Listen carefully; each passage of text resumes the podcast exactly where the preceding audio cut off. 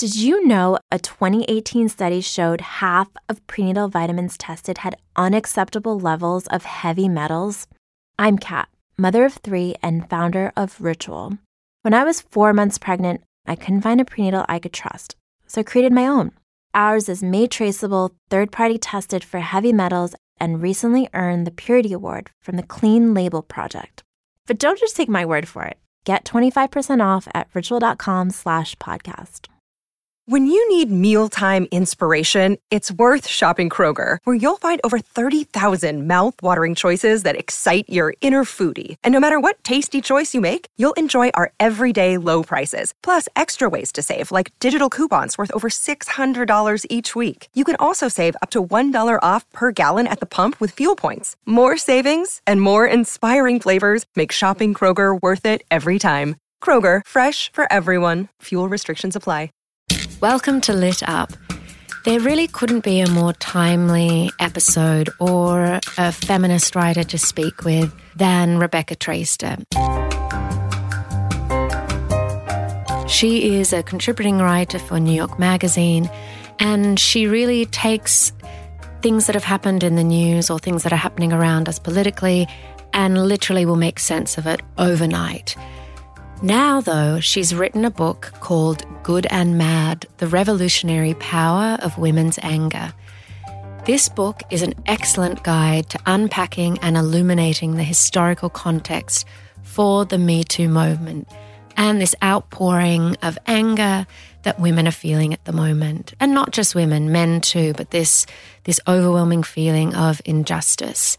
Through exhaustive and compelling research, Traister examines women's anger as a political tool, one that's long been ignored as a catalyst for social change. She also examines what patriarchy means. And I think sometimes we get confused about what is patriarchy? Why are people so angry? What are these structures all about?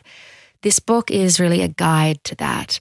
She examines why women's voices have been marginalized for so long and also what we can do about it. I was lucky enough to record with Rebecca in New York around the period of the Supreme Court hearings for the US Supreme Court.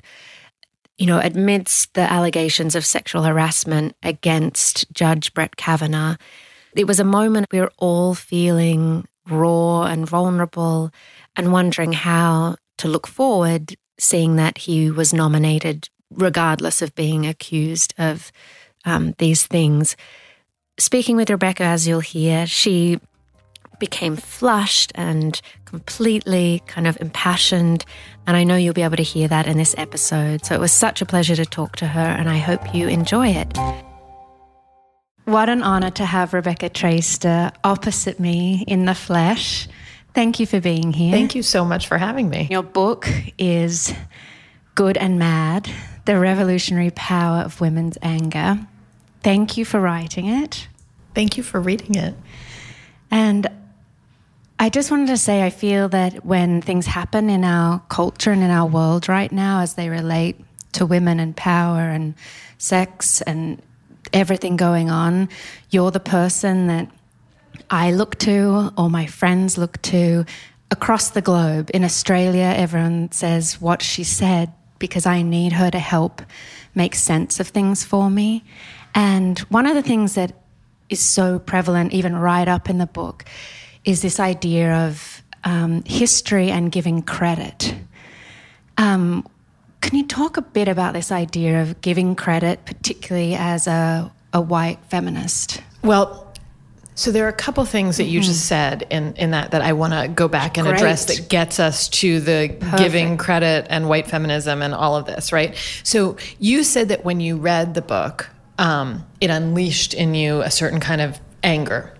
And it's interesting because I wouldn't, I, I wrote this book with a couple of real purposes, which has not always been true of stuff I've written in the past, certainly not exactly true of the books that I've written. Um, and one of the purposes wasn't to make women angry, but rather to offer some context an affirmation that their anger is something that they might want to consider and see in a larger historical context and also in a context of um, political reality, of race, of gender, of power, to understand a little bit more about what the anger that they're encouraged in so many directions from so many directions to tamp down that that anger is has political seriousness and weight that it has been historically crucial to some of the social movements and, and political changes that have shaped this country and of course you know politics and social movements around the world. Um, so i wanted to offer that context kind of as a tool to help um, women think more about the anger that they feel that they may swallow that they may stuff down that they may feel shame about or feel that it makes them irrational in some way, but it's also to help a certain kinds of women um, who have not previously expressed that anger or thought about it in those ways to understand that they're not the first to be there, right? And that gets us to race and whiteness and white feminism. Um, because one of the things that's happened in the past two years since the election of Donald Trump is you've seen a real awakening of rage amongst white women that's been taken as problematic in many quarters because, of course, a majority of white women voted for Donald Trump um, in the 2016 election. They then sort of started the idea of having a women's march in which they immediately appropriated the name of a demonstration, the Million Women's March, which was the first idea um, put forth by the couple of white women who had who first started organizing the Women's March. It's actually the name of a demonstration that was staged by black women many years before. Um, there has been an interrogation that is long overdue uh, about the ways in which w- white women have voted for not just Donald Trump, but Republicans in all but two elections going back since 1952. I am coming from the perspective of it is correct that white women are feeling anger about all kinds of things. And part of what this book is attempting to do is to both consider why affirm that I believe that that anger is correct, and also let some of those women know where that anger falls historically and who's been expressing anger, um, not only about the same things that some of these newly angry women are expressing anger about, but also anger at them for some of the ways that they've participated in, benefited from the same kind of white, white patriarchal capitalist systems that they're now feeling anger about. So I'm trying to to both to, to not chase off white women who are new, newly angry. I'm glad, and I think it's important, and I think it's coming from good places, but also to help elucidate some of the historical, racial, um, economic realities around where white women have been until very recently. Does that make sense? I don't know if I'm being Absolutely. clear in all of this. Okay. And I think part of um, what I was saying about tapping into anger is this this numbness that happens to us when we acknowledge something like when Trump was elected, we had feelings, and then the news gets so crazy. The the allegations with Me Too bring up more things, and actually, instead of me actually understanding how to use that anger in a positive way to make change, I think your book made me acknowledge how I had numbed myself again, like time and time and again, so I didn't have to necessarily confront how the peop- the men I love still have certain opinions. Mm. So your book was almost a self, you know, acknowledgement as well. Your question makes me think of a dynamic. I get asked a lot about and I think we all talk a lot about, for instance, um, how do we take care of ourselves in this period? It's been, and there's sort of a, an acknowledgement amongst many people, especially the kinds of people who have not been so engaged in um, heated political activism until recently, that this is really hard, right? It's scary. There are terrible things happening. There are terrible things happening to people. We're paying attention um, in ways that perhaps we hadn't been. Um, and it's draining and you're exhausted and it feels like there's no way to win. And I get a lot of questions when I speak at colleges or whatever about like, oh my God, how do I take care of myself? And that's a valid question. I don't want to poo-poo the question, right?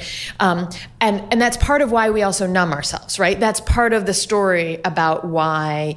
Um, there is a numbing effect. Like I can't bear to look at it anymore. I get told all the time, like I feel bad for you because you always have to look at it. I have to look away. And I've look. I have also looked away. I, I went on a vacation this summer when I was done writing the book to my, you know, the not anywhere particularly, you know, exotic, but I went to the farm where my mom grew up and I I did not pay attention for a couple of weeks. I have done it too. But one of the things that the other another sort of dynamic that I'd love to be able to be clearer about is that a lot of the people who are talking about self-care are some of the people who have been able to be numb to this anger and to the horrifying realities until recently, right? And that not only is there a long history of people who were engaged in social movements that went on for decades, punishing decades.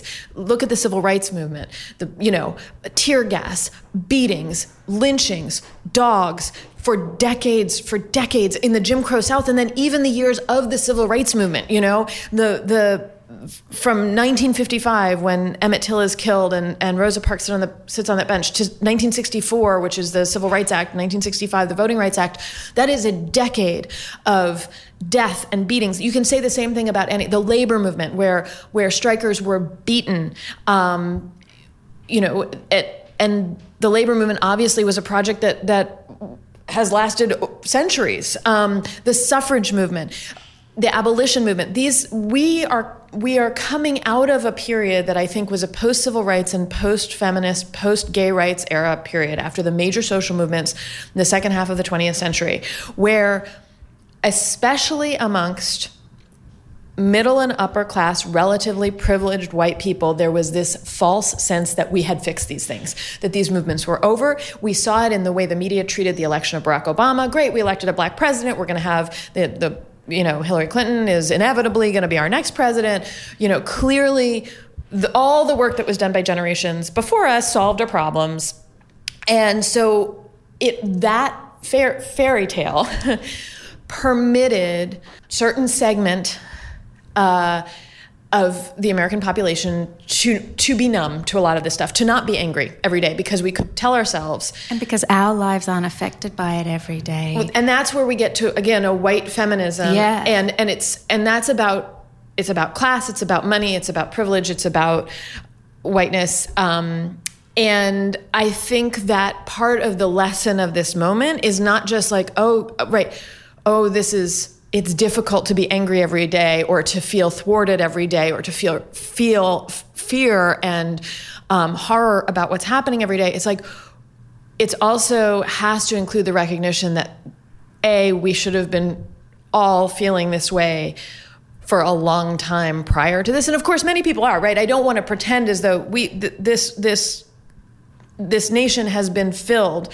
with activists you know that that have come that spend their lives absolutely devoted to trying to make the nation better and more equal and have never ceased. But the mass reaction which is something that's happening sort of post 2016 is one that that has to acknowledge that those activists have always been out there, that the people who are doing Fight for 15, that the people who are fighting for domestic workers' rights, um, that have been talking about paid leave, that have been talking about prison reform, criminal justice reform, there, you know, the, this country is filled with people who have never not been angry and have never had even the ability to pretend that they could just relax and pat themselves on the back and feel like things were fixed because every day they are confronted with the grotesque injustices. And so part of the project of now, when you actually do have a mass number of people paying attention, is reminding them that this this level of struggle is the norm for people who have derived fewer benefits from a white capitalist patriarchy up until now right? And and so that's also part of the project of the book is saying like right this this difficulty this should be our sort of permanent state as we continue to move forward to try to make things better. Yes. The book it does that. It re it's a re it's an education. Um i think it was so powerful re having it there in print and understanding that the proximity you have to white patriarchal privilege means that you are, of course, less likely to want to crash that system. Right, you derive benefits from, and you are rewarded for protecting it. Now, that happens in a lot of different directions. White women are, in perhaps the best example because they derive the most benefits as wives, girlfriends, daughters, sisters, friends, employees, the people who have the most proximity to, to powerful white masculinity. And they're they're the beneficiaries of a kind of proximal power, and you can see that going back. These are the arguments um, that sort of foregrounded some of the arguments about suffrage and and the the breaks between suffrage and abolition movements about granting what happened after emancipation, um, granting the vote to black men but not to women of any color, and there were intense movement dividing fights. Um, over what that meant. And one of the arguments that was always made that is true is that white women had already had a kind of proximal power of enfranchisement, even though they weren't enfranchised themselves, because they had proximity to the to the white men who who were enfranchised since the founding, and that by enfranchising black men. Black women would derive a similar proximal power, right? So there's also, um, and and there's there's truth in that, right? White women have had proximal power always. They have gained economic benefits. They have had social and eventually professional benefits that have come from whiteness and their closeness to and affiliation with powerful white men. That doesn't mean that they are not have not simultaneously been subjugated and oppressed by those white men. In fact, part of it is remaining dependent on them. So the the power that they derive from white patriarchy also leaves them dependent on white patriarchy. And that can be for paychecks, for family stability.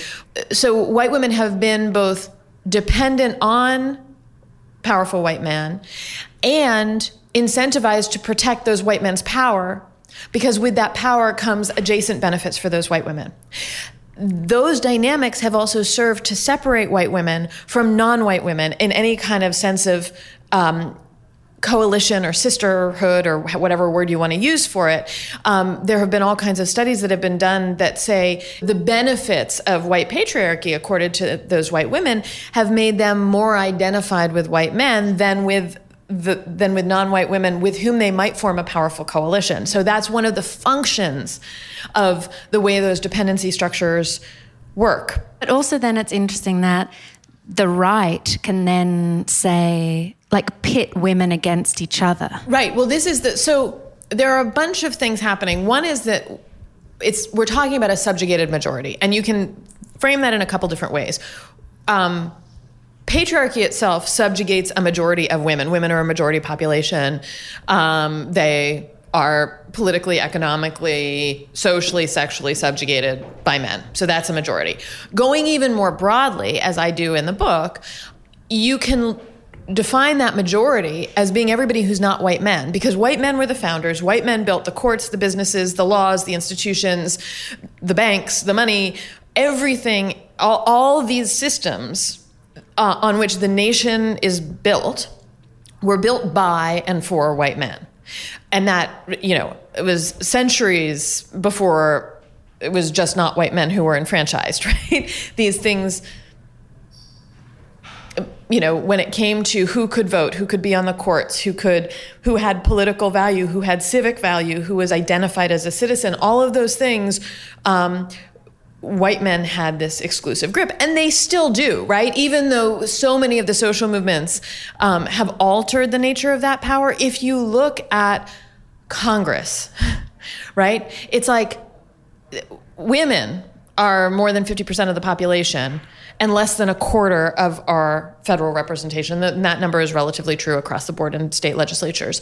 Um, you know, that's true amongst judges, the people who run the companies, uh, whatever metric you want to take, white men still have a disproportionate share of power. So then you can say this is a minority rule that extends not just over women, but over everybody who's not a white man. But how do you how does minority rule persist because theoretically if you have an angry majority that's subjugated and that wants to rise up against you they have the numbers to do it one of the ways that minority rule persists is it divides the majority against itself by offering different segments of that majority incentives to support or defend the minority power. So to men, you offer the benefits of patriarchy. And that that actually extends across classes. I mean across races. So and classes. So patriarchy and the subjugation of women is something that is actually on offer not just to white men but to men of all races. Um, you offer whiteness and white supremacy to white women. And these things work to divide the majority and discourage coalition cooperation and what fundamentally could be a challenge to the power structure. Well, it's making me think of your uh, one of your other books, All the Single Ladies, and how these two books smash up against each other. How did All the Single Ladies, the book you wrote that kind of rocked the world, kind of how does that smash up against this book? And it feels like there's there should be this incredible power in these two things meeting one another.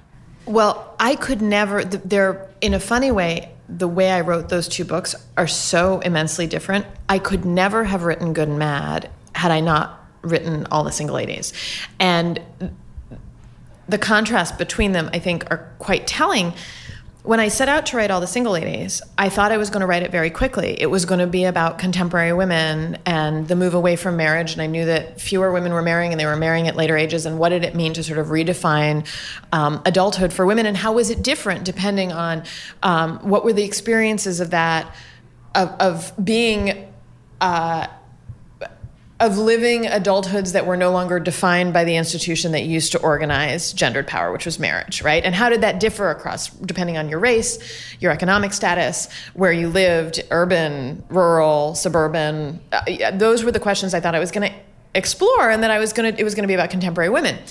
And what I discovered when I started writing it, thinking I was going to write it in a year, was that there was this enormous history that I'd never been taught. Um, and that I'd never really heard about about the history of women living outside of that institution in other eras when it was much more difficult to do so. And not only that, about how many of those women who had not been confined by that institution had been instrumental to some of the social movements that had fundamentally changed the conditions for women politically and economically in this country. Like there was a deep connection between women who were unmarried for some or all of their adulthoods and the women who had done so much of the work of organizing and of fundamentally participating in revolution revolutionary politics that had evened the ground in some ways when it came to gender and race and, and class, right? So in that book, I, I I realized that there were stories about unmarried women all around the history of the labor movement, the civil rights, the abolition, the suffrage movement. Um, and that meant that that book was took five years to write, basically, and meant that I had to learn a lot of history that I'd never been taught and that wasn't exactly laid out in one place. I have always drawn on the work of scholars who've done incredibly, I mean, I feel guilty ever writing about history because I'm just working from the scholarship of other people who've devoted their lifetimes to digging up this history. But sort of, that book was about me putting together some pieces about, oh, wait, there were single women right at the heart of this, and there were single women right at the heart of this, and then making the connection to contemporary politics. Now, all of that sort of thinking that I'd done and having to learn the history over the, a period of years meant that when I started to think in the sort of winter of 2016, 2017, about how to make sense of the fury that I was feeling. And, and anger was not new to me, right? I'm, I'm a feminist writer. I've been angry f- for a long time in a lot of ways. Um, but that I still had felt sort of had to be tamped down or disguised or prettied up as something else, and that I was trying to make sense of the sort of way it was bubbling in me and many people I knew at that point at a rate and a heat that I had never seen before. The fact that I had discovered this kind of what I saw and understood as a pattern around American history and and the women who had changed it, but made me think about women's anger and how it had been obscured in our history and I was drawing on some of the history that I'd learned. I learned about some of these people while writing all the single ladies. And I one of the things I learned, though I'd not thought of it in that way when I wrote all the single ladies, was that so many of them were furious, and that that's what was the spark underneath their activism. Now I'd been looking at them as people who'd who'd been living outside of marriage, and by the way, sometimes their living outside of marriage was also because they were furious. Susan B. Anthony from the beginning said, "I never wanted to be married." Um, you know, there were there were all kinds of women pathbreakers who'd said from the start. I don't want to be confined by this institution. And so there was some fury about that. But I was also looking specifically at their political fury, which is connected to a fury about marriage and the sort of gendered inequalities. Um, of, of marriage as it has been historically defined. But I began to think like there were all these angry women but I've never been taught about them as angry. In fact, in many cases, we're never taught about them at all. So when you look at the labor movement, I still think sort of of the labor movement as Teamsters and the the you know maybe Norma Rae, which was a movie in the '70s with Sally Field, um, you know. But otherwise, I think of the of labor as a and the history of the labor movement is coal miners, air traffic controllers, teamsters, right? Teachers is a different thing. There is there are certainly the teachers unions which are which are feminized. But I knew from writing all the single ladies that the Lowell, the women who young women who worked in the Lowell mills in New England had begun organizing in the 1830s and staged walkouts that were some of the first iterations of what would become the labor movement. I knew that it was young single women who were sort of the the fire beneath some of the great garment industry strikes of the early 20th century. 1909, it was Clara Lemlich who called for that for that strike. I had read about her because she was unmarried. She was a young unmarried shirtwaist worker and and labor organizer. But I was like, she was furious. She said, "Let's have a general walkout." There was a general walkout it worked. Um, almost all of the shirtwaist manufacturers agreed to the terms of the strikers, and one of the shirtwaist manufacturers that didn't was the Triangle Shirtwaist Factory, which then burned two years later in 1911. And I had known from writing all the single ladies that 146 people were killed, most of them women, and almost all of them unmarried women because it was young women who were working before they married. Um, Rose Schneiderman, a, a labor organizer, um, had witnessed that fire and was so angry that she gave one of the fieriest political speeches I've ever read um, at a memorial service for the dead and went on to change her life's course to work on some of the labor the, the workplace safety regulations that are still in place today. So i had read about this anger because i'd been reading about them as unmarried women but i was like this anger hasn't i was never taught that this anger like we have workplace safety regulations in part because there were women who were fucking furious about the conditions in which they were being asked to work. They were furious about uh, the danger that they endured every day, the wages, the physical costs. And that rage is part of what powered a labor movement that still that has been weakened, structurally weakened by the powerful over time, but that still is a crucial part of the American story about how we get anywhere closer to economic inequality in this country. And I'd never been told that there were angry women at the beginning of that story. And I began to think about that with regard to all of the movements that, that we think of as transformative abolition, suffrage, the civil rights movement.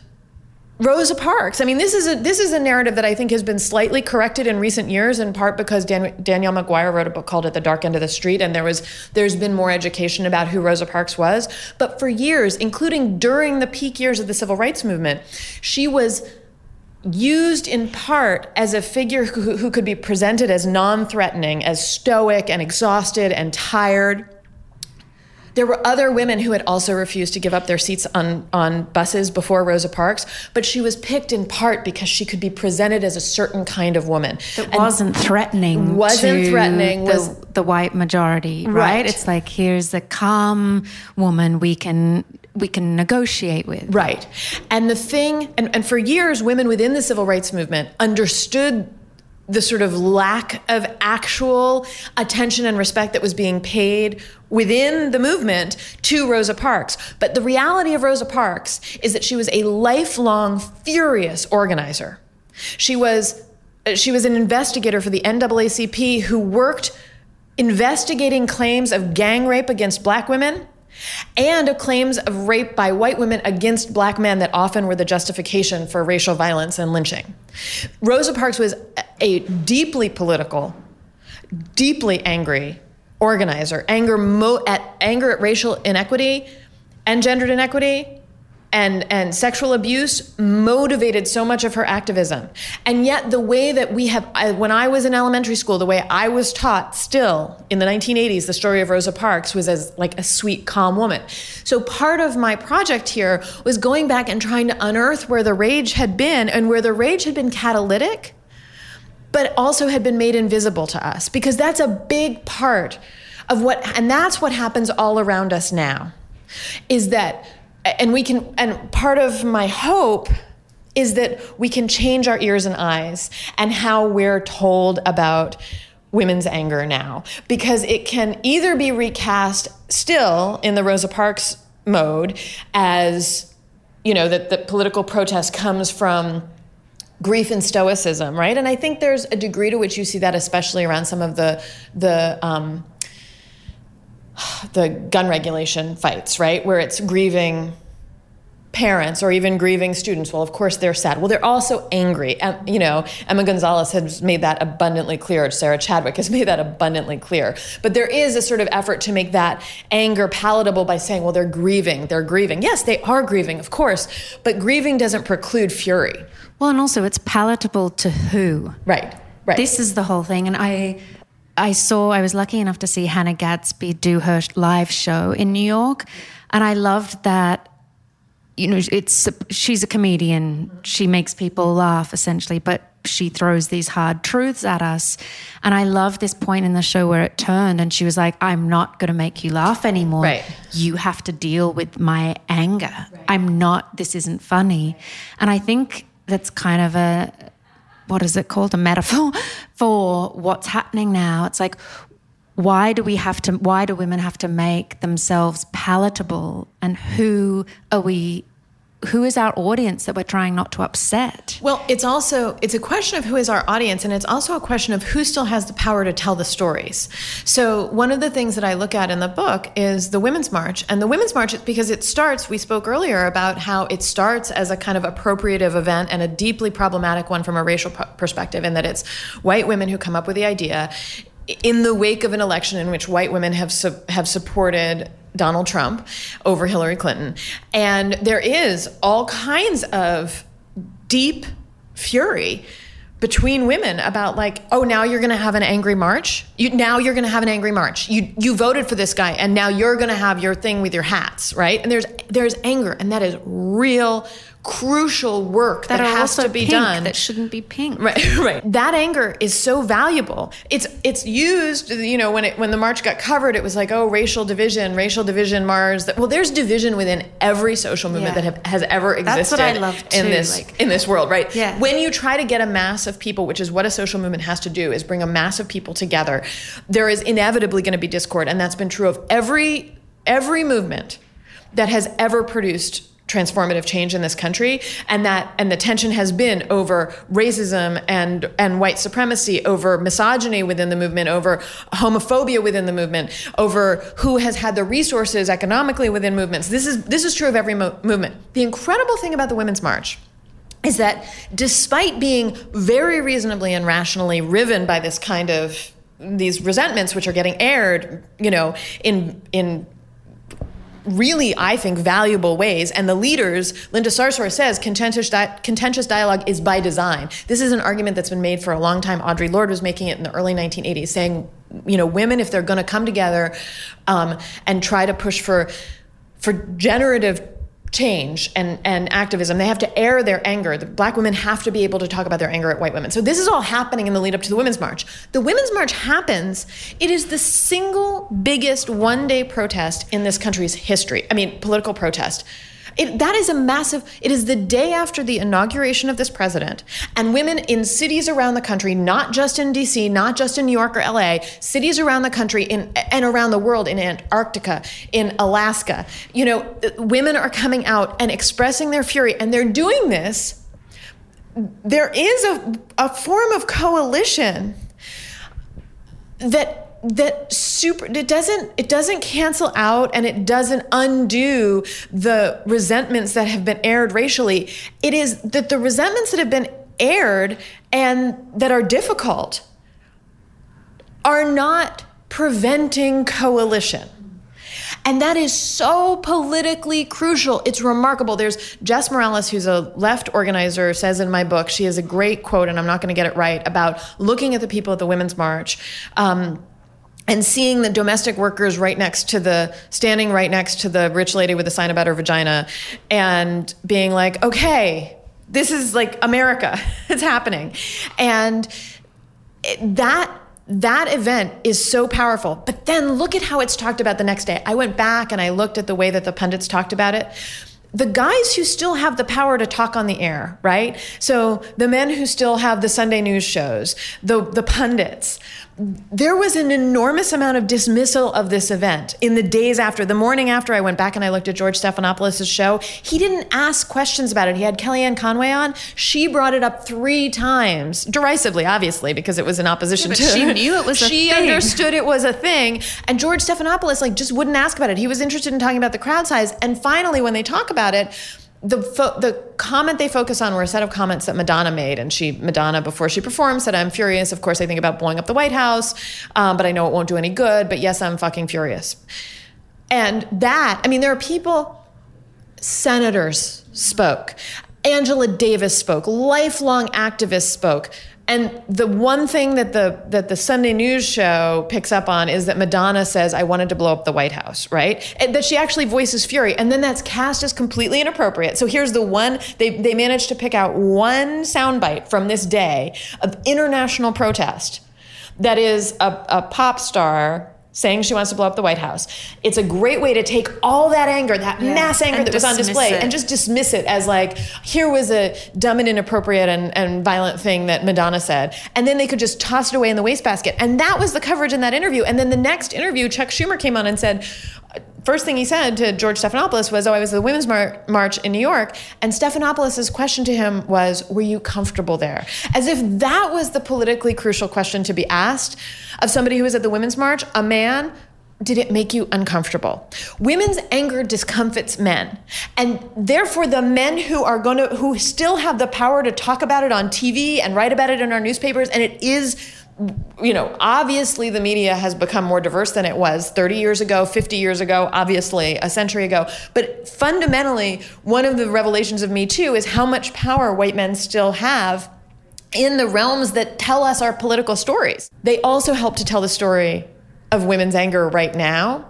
And the dismissal that they expressed for the Women's March in the wake of it they really told on themselves there. they really told on them. They didn't take it seriously. Okay, I don't want to divert too much, but I want to know when. I'm so interested about when every woman gets politicized. And I read that in your book, there was a moment where both your mom and your aunt had PhDs. This mm. made me so angry. I don't want to like go back in history mm. because we're so in the present. Right. But I want to know like growing up in your household, can you tell us about the, the, the scenario you talk about in the book about you want me to just tell the story yeah, of my mom yeah. so my mom and her sister grew up on a potato farm in northern maine like a working potato farm in extremely rural extremely republican household yeah. um, and it was a it's an it's an area that even in a sort of mid 20th century farming economy that where things got industrialized their farm was not industrialized.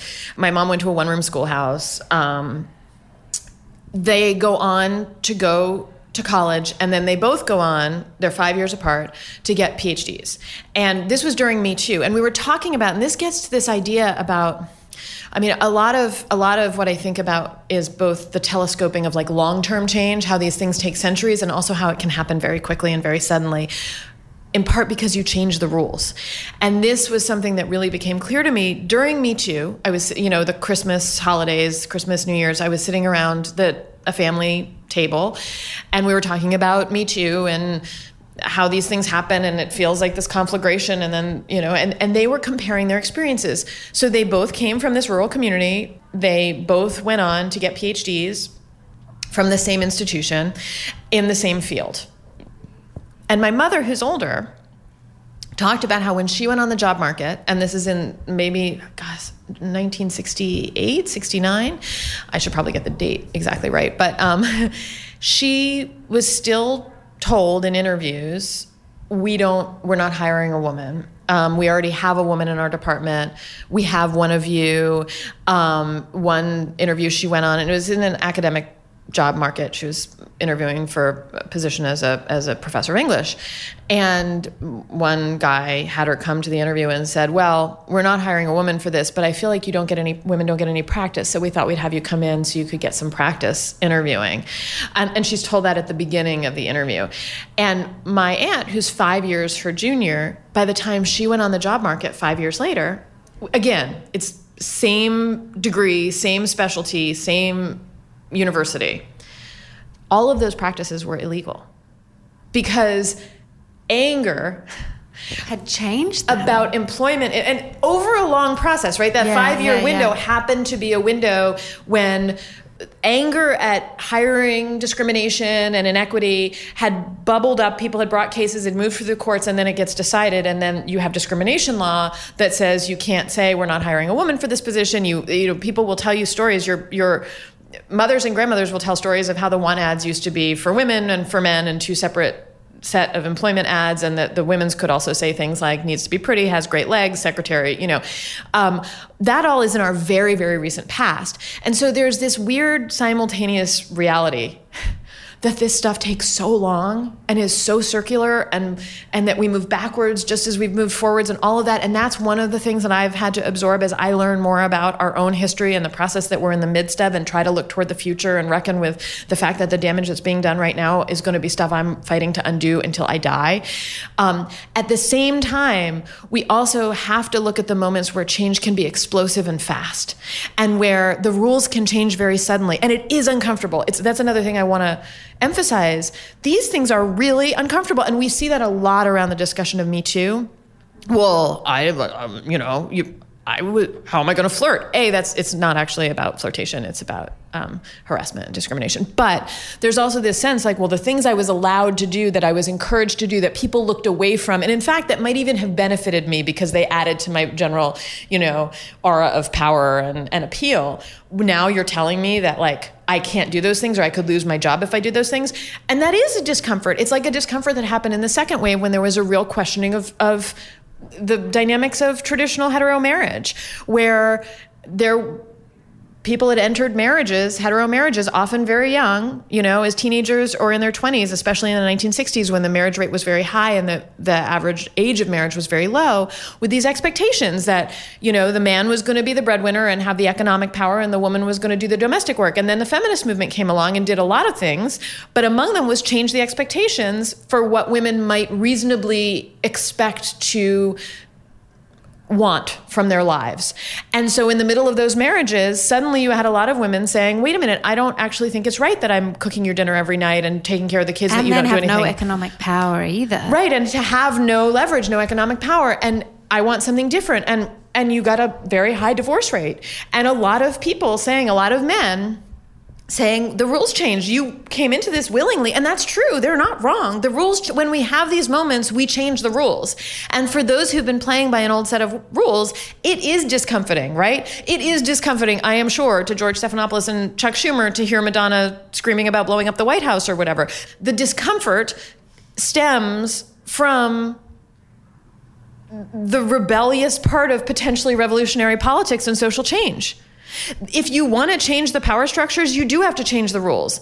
And that upends things. It makes those who've been playing by one set of rules suddenly have to answer for their participation in what have been exposed as unequal uses and abuses of power. Well, and in the book, you also talk about being in several offices over your career and having this kind of light bulb moment of realizing wait, if they had thought I was their equal, they would have never harassed me in this way because there would have been consequences.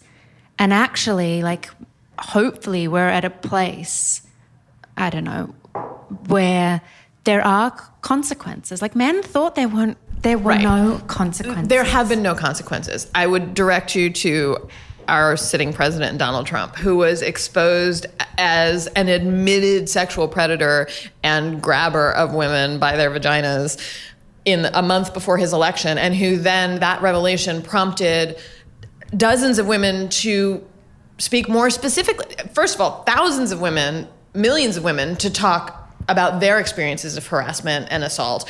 But then, specifically, a lot of women to tell very detailed stories about how Donald Trump himself had grabbed them, had molested them on a plane, had groped them, had stuck his tongue down their throats against their will without invitation. He got elected president of the United States the next month over a qualified woman, however you felt about her, qualified, deeply competent woman. That, what does that convey? No consequences. And that is very recent. So, Me Too has brought individual repercussion for a lot of people and that is part of this process of understanding that there are now cons- that there may be consequences but look we have just been in the midst of a supreme court nominating process in which and I don't know when this is going to air. I, do we have to acknowledge that we're in the midst of something I that we don't? we should, and we'll be able to say ahead of time. You know, we are in the middle. Like right. last night, we went to bed thinking it would happen on Monday, and now his accuser has said, I want an FBI investigation. Right. So, as we're speaking, we don't know how this is going to end. And by the time you're listening to this, you will know how it's ended. But I would say right now, today, that the deep probability um, is that we will confirm a Supreme Court justice despite what now sound to me, and who knows what we'll learn later, but which now sound to me like deeply credible claims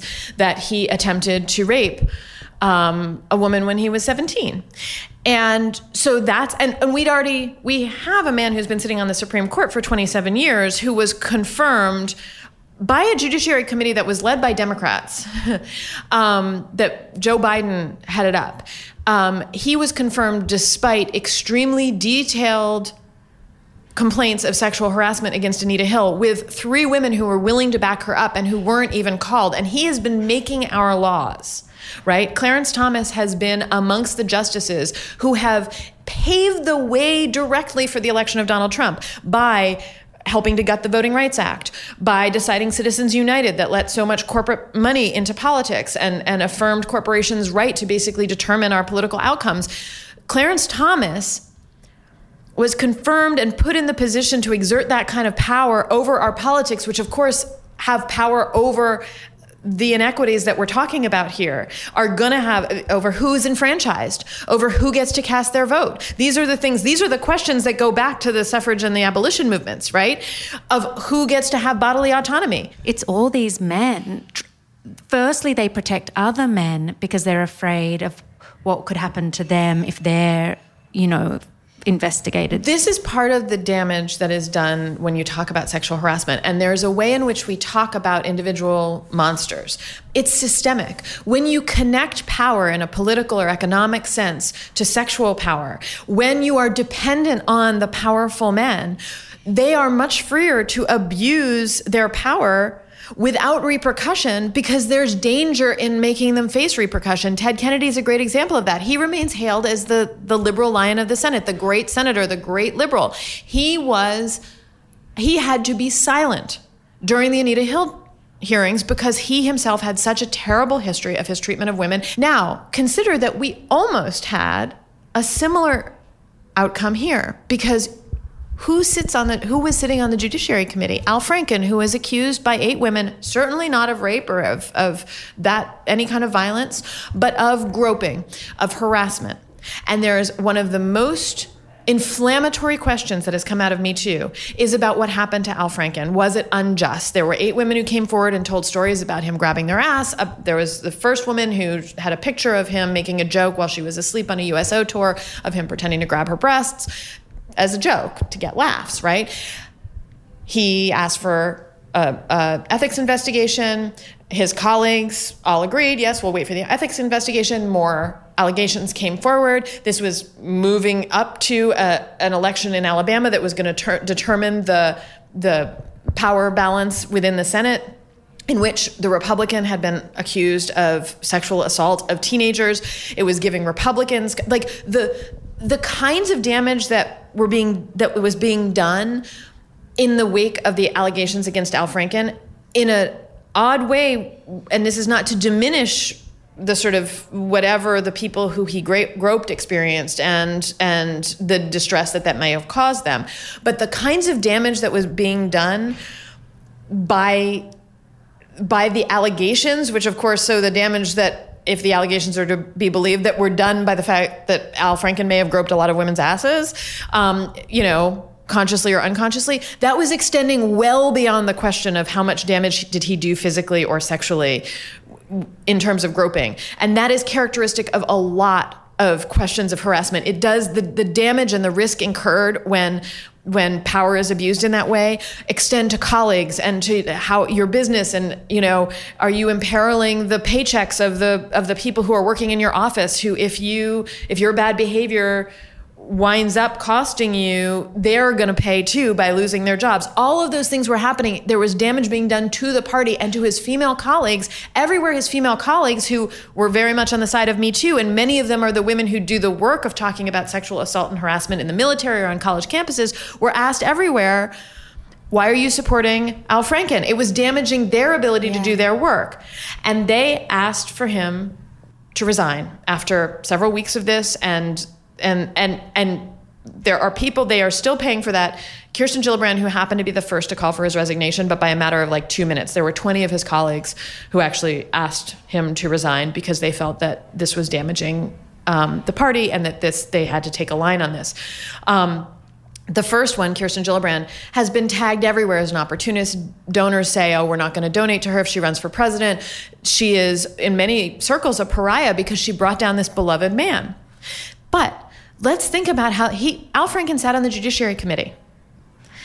One of the things that people don't acknowledge is that those women who called for him to resign had no good option because if they hadn't called for his resignation, all of their work would be imperiled. They would be called hypocrites. Oh, well, you didn't call on your colleague Al Franken to resign, so how can you be serious when you come after this Republican for harassment or assault? It would have imperiled their integrity and done damage to their ability to do their jobs.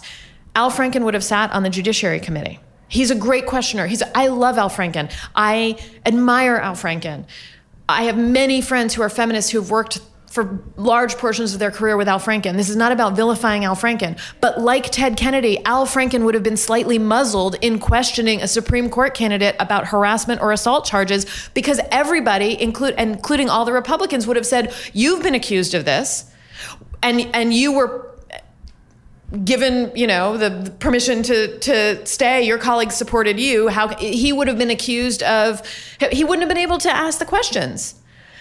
And instead in part because Franken resigned, leaving a space in the Judiciary Committee, and because ultimately, after his resignation, Roy Moore, the alleged uh, harasser and um, predator in Alabama, lost to the Democrat, and the Democrat, Doug Jones, they the Democrats won a Senate seat in Alabama, and that shifted the balance and permitted another space to open up on the Judiciary Committee. Kamala Harris and Cory Booker took took those seats, and they were probably the most aggressive questioners. Um, they didn't have to keep their mouths shut about sexual harassment and or about other things and they were I thought that they were pretty effective during the initial hearings of Kavanaugh. So all of this stuff it's it, it's it's systemic. So it's systemic. You can't just look at is this individual person good or bad and what the, this these are questions about power and its uses. And it extends way beyond the idea that there are just a couple of individual monsters, and if we can rid the rid these professions of bad apples, everything will be fine. No, this is about how power, dependency, and subjugation works within these massive structural um, entities. And this is sort of uprooting all that, and it's really complicated, and it's really hard, and it's really painful. Read my book. I know because we have to go soon. You have done the work of of linking this together for us, where where do you think we go from now? Like what I loved, you mentioned there's an organization called Run for Something mm-hmm. or Run for Anything. and I loved that. I want to get t shirts with that made on it because I'm like, just, I'm thinking to myself, I'm like, what the hell, where can I participate? Like, do you think participating in the political system now or in communities is the only way to make real no i change? think there are a million ways to make change and i you know i mentioned run for something in part it's a it's a organization founded by a woman who actually, Amanda Litman, a young woman who actually talks about how anger has been a motivating factor in her um, political activism. Um, I mentioned that along with a spate of other political organizations about um, run for something pushes for young people to to run for office first time candidates um, you know sort of roughly under 35 to run for office. And they've had a terrific um, success rate over this past past year and a half. Um, but there are a million other sort of political um, organizations that are pushing new kinds of people into politics, people who have been underrepresented historically. You can look at Higher Heights, um, Jessica Byrd, who works on th- these are organizations that work to run women of color, people of color for offices that have been so pre- predominantly held by by white Americans and by white men, especially over the years. So there are all kinds of political organizations that. Uh, work to change our representation and get it something closer to actually being representative. And of course, I encourage people to look at that, look at those avenues, also to look at individual candidates. Something that I think is happening that is crucial to changing power structures is that this rage that people are feeling, especially people who, some of, again, the, the people who hadn't been angry up until recently and who've been kind of politically somnambulant, who've been just sort of not paying that much attention, the anger that they've felt has prompted them to get real civic educations about their local representatives, about how policy works, about how elections work. And I think you actually see a population that is far more invested in participating, whether that means organizing, canvassing, protesting, fundraising, knocking on doors than we've ever seen before. And that that has the potential down the road, especially if it's not something that's just, and so we don't see any sign that this is going to fall off, right? But if it's something that people get invested in for the rest of their lives, that has the possibility of changing our democracy, but it needs to because we also have to look at the way that the structures are still forming when we get a Supreme Court nominee who's likely to be confirmed, whether it's Kavanaugh or whether it's another one of Donald Trump's picks that are going to tighten the voting laws, make it harder for more people to vote. So we have these forces working against each other. But it's not just politics. It's also in how we talk to and listen to other people, right? So it's about communicating more about what we actually are thinking and feeling, paying more attention, getting these kinds of educations around um, not only electoral politics and how they work or, or civic participation, but about the history of structural racism, structural misogyny, economic inequality, understanding how um, fights for fair wages tie into, you know, what you've historically thought of as your pro-choice activism, how that ties into policy around subsidized daycare and parental leave in a reproductive justice movement, broadening our ideas of what activism entails, that it's not necessarily just about the one thing that motivates us, that the one thing that motivates a, a person is probably an issue that is deeply connected to to realities that motivate fellow activists in other fields and and thinking about the ways that those struggles are interconnected part of that is about talking to each other and that's part of what I, I want to emphasize that the expression of anger in women is so discouraged in part because it is a tremendously powerful communicative and connective tool. And anger is muffled and discouraged and laughed at and marginalized in part because the powerful don't want women to talk to each other about how angry they are. Because in talking to each other, that's the beginning of organizing. It's the beginning of seeing how these issues are connected, seeing how these mo- movements might be stronger working together. But I also want to be careful about just advocating, like, go all get mad, because the thing I want to make clear is that it's not just about individual women yelling. It's about changing a system that doesn't take their voices seriously, doesn't listen to them. Um, there are perils in women getting angry. Um, you know, if a, a woman of color gets angry at being pulled over by a cop for no reason, that anger is a real risk for her. She she can get arrested, killed, shot. Um, a woman who is angry about an unjust situation in her you know at her workplace who protests runs the risk of getting fired of not getting promoted of not getting the raise that she needs. There are costs still. There is an entire system that does for real penalize women for expressing their dissent and for getting angry or for raising their voice. And i don't want to pretend that that system is not in place. I getting to write a book about anger am extraordinarily privileged. I have i am getting literally paid for it and I am getting the job of my putting this in a book is to have people take my anger seriously. That's something that does not happen in the vast majority of cases that women's anger is not taken seriously. So the thing I would urge um, is not the like, go be angry, yell. It's no, yes, great. If you're in a position to do that and you respect the other voices, terrific.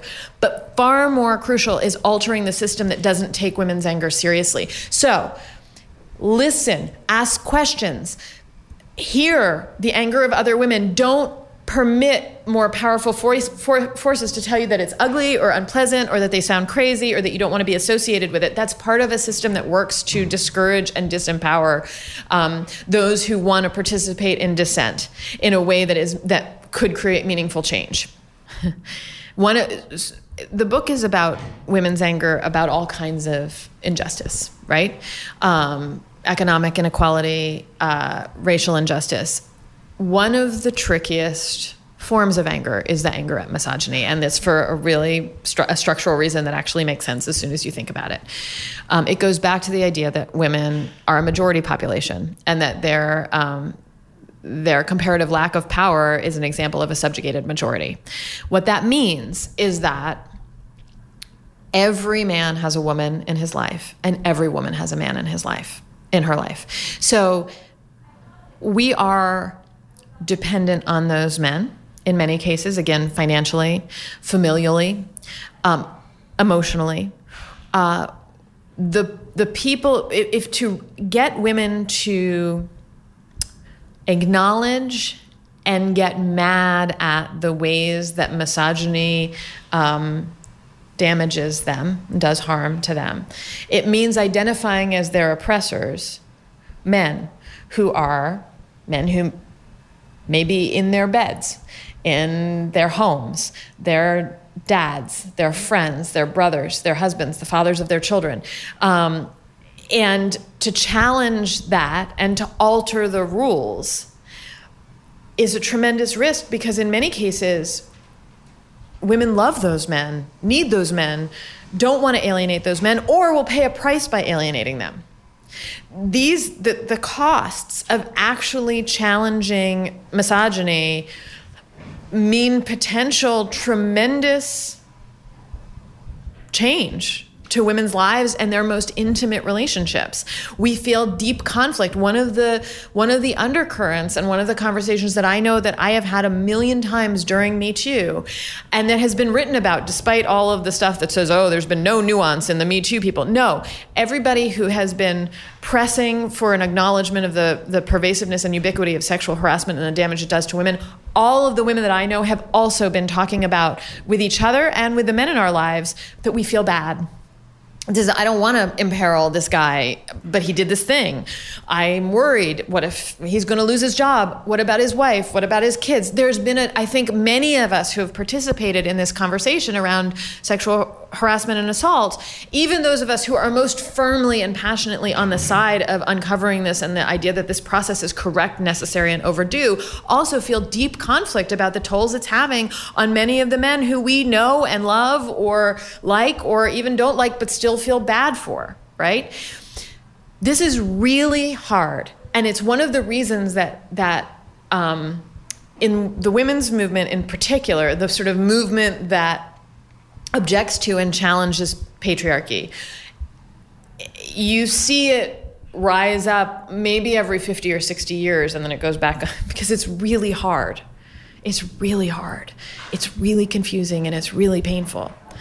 Um, and, you know, I, I write in the book quite a bit about the people who've wrestled with these pains and these costs. Um, you know, and the, the feeling that maybe once you've seen everything, once the scaffolding has been exposed, once you can identify the inequities, whether in your relationship or your workplace, and you suddenly see how men have profited from your subjugation and the way that you've been damaged, it's hard to unsee it. So it's really hard to get women to do this. And we're in one of those moments right now where that veil is being lifted, where where we're getting a view of the of the inequality. And it's a very painful and very confusing period. I don't know how to advise people because it depends. Everybody's situation is different. The the sort of personal versus and connected to the political acknowledgement of this. There, I write in my book. I, in the in the past six months, and at sort of toward the end of my reporting my book, I began to talk to some people who started to talk about how there were divorces happening amongst their activist friends. There's a woman who is a um, activist in Arizona who tells me in the book that that five of her friends are getting divorced. And in part, it's not just because it's not quite as simple as like, you know, you're a patriarchal ogre. It's like men's, in many cases, again, this notion of changing the rules, men's inability to deal with the fact that their partners are politically activated and energized in a way that they haven't been until very recently and that they seem like different people. There's a lot, there's been a lot of incredible writing about this about women who found their boyfriends or husbands, you know, again or fathers, friends, colleagues saying like, "Wow, you've changed because you're so you know you're you're mad all the time or all you care about is activism. When i was in georgia reporting um, in the summer of 2017 about the suburban women again a population of women who had been kind of quiet about their politics. Many of them had been democratic voters but had never put signs out had never voiced that they didn't even know there were other democratic voters living women living down the block from them because they'd always been quiet about it. And then in the wake of 2016 they were so mad that they yelled and they hurt each other and they began organizing together around, in that case, it was the, the um, campaign of Jon Ossoff. I interviewed them and they were all describing themselves like they were they were sort of alchemically changed like I'll never go back to being the person that I was before. Many of them talked about like I'm not cooking dinners. My kid is like, "What's in the fridge, mom? Like we're going to go out again." I'm I'm you know, I'm putting my day job second. And these often are women who are bearing the brunt of the domestic responsibility in their homes for raising their kids, working full time jobs, and yet now devoting such a massive portion of their lives to organizing and and participating in protest and and uh, in, to electoral participation, their lives are fundamentally changed. And and many of them talked even then, which was still comparatively early days, about like, yeah, no, this is altering the dynamics of my family. And so it's not just women saying, I want a divorce because I've suddenly recognized the sexism in our relationship. It's not always that. Like, it's not about that. It can be also just about altering your consciousness in a way that somehow changes you. And that may change your marriage and it may change how your partners and your friends feel about you. I, there are other, I, there's another woman in my book, Saira Rao, who um, actually wound up running for office and she was a Democrat and she was a Hillary supporting Democrat. And she became incredibly activated around what she felt was the revelation of white supremacy amongst her, amongst her white feminist friends.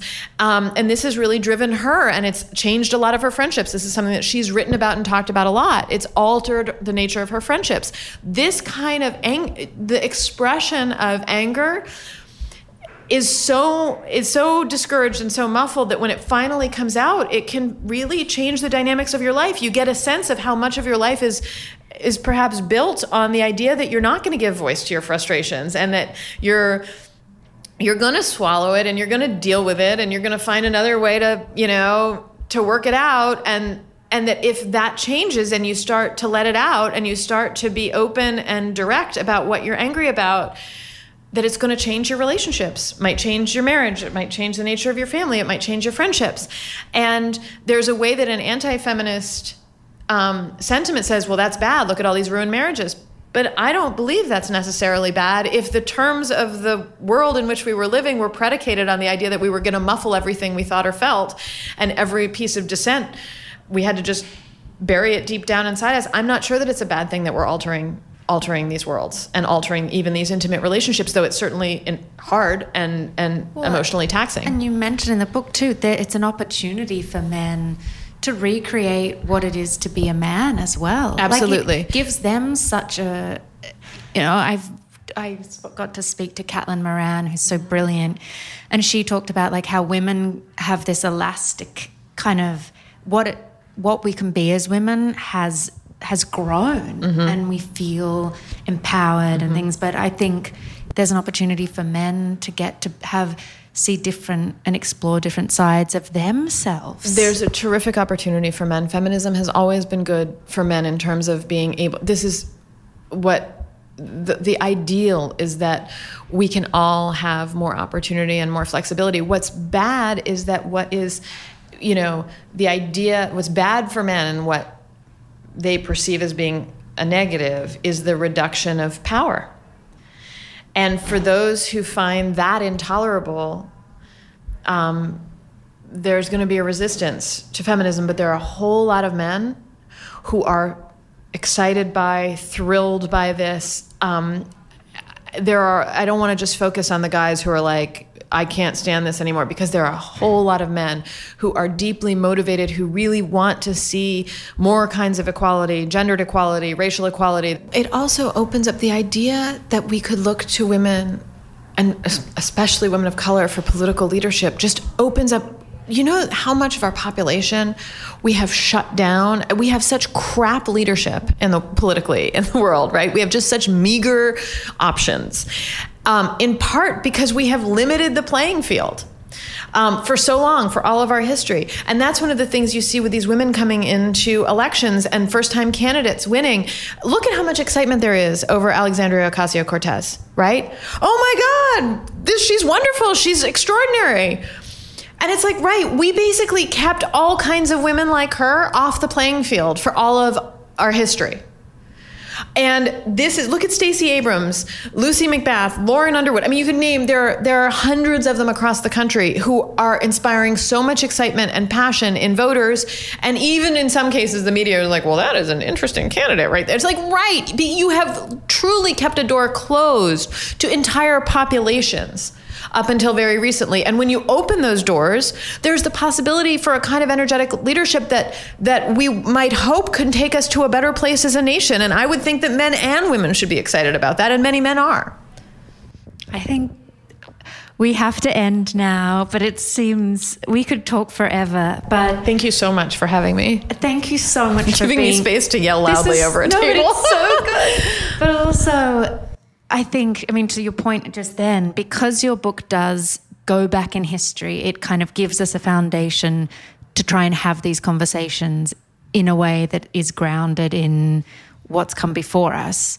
And and the book's also so inspiring. To, we want to learn about these badass women who just came ahead like before and you know, are examples of how we can be. It's like we've forgotten. I want to say something about that learning about the badass women a lot of these women, as I said, I didn't know the first thing about until relatively recently in my life. And I am a feminist journalist who's been a feminist journalist for over 15 years. And there are so many of these people who I only heard like little strands up, or what I heard. Abigail Adams is a great example of this. For years, I grew up and I knew that Abigail Adams had said, Remember the ladies, which is like such a low bar. Just remember us, right? but like, I, I hadn't ever been asked to focus on the fact that she also threatened a rebellion in that same letter where she says, You know, if you don't, we'll stage a revolt if we're not represented. I mean, there's so much that we're not taught and this book i have to say i don't want to minimize it read my book but like it scratches the surface of how much history has basically been kept from us or shrouded in some kind of like alternate version in which these women were all sort of docile yeah, and like interested in politics. But in fact when they were raging beasts of progressive ideas and thinking that was going to ultimately transform the country and they've just been obscured uh, from us. And so um, this is, I'm glad I wrote this book quickly, which I did because I wanted to get it out because I wanted it to be. Um, useful to people in an immediate sense but there's a part of me that's like i wish i could write an expanded edition of this that i could spend the next 10 years on um, you can. unearthing all this the, you know all kinds of other stories thank you so much rebecca Thank you for having me, Angie. How can we follow you on this journey and the explosion that will be the book? At R Traister. Um, and I write for New York Magazine. That's where I work. And I cover all of this. I'll be covering the midterm elections. I will be, you know, taking us into 2020 um, at New York Magazine. Thanks for all your work. Thank you so much. I hope you enjoyed this episode as much as I did. My big takeaway was that I need to read books like Rebecca's so I understand the incredible women that have come before me and all the things they've done to allow us to have the freedoms we have now. I learned that it's also about giving credit where credit's due and always being willing to learn and listen from people who have experiences different than our own. I hope you enjoyed the show. Please let us know. I'm sure this one might be a controversial episode. You can contact us, leave a message at Lit Up Show on Twitter or Instagram.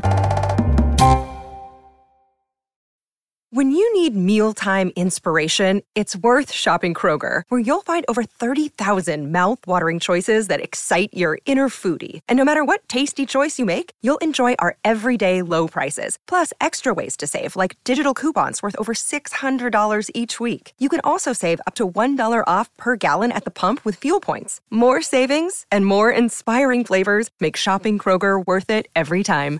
Kroger, fresh for everyone. Fuel restrictions apply.